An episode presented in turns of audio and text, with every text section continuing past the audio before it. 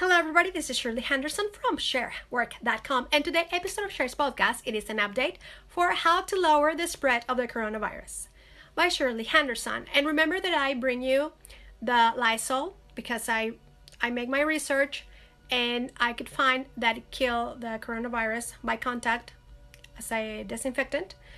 And now I also find another one that is called uh, Pinol which will be like pine sol but it, this one is a mexican brand. I'm not getting paid. I'm not selling you any of that stuff. I'm gonna show you a picture.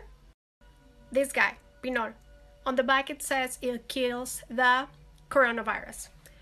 You have another weapon to protect yourself and your family against this horrible virus. My name is Shirley Henderson, and I want to see you succeed in every area of your life. I am on the side of humankind, and see you guys back. Subscribe to my newsletter, subscribe to my YouTube channel, I love you.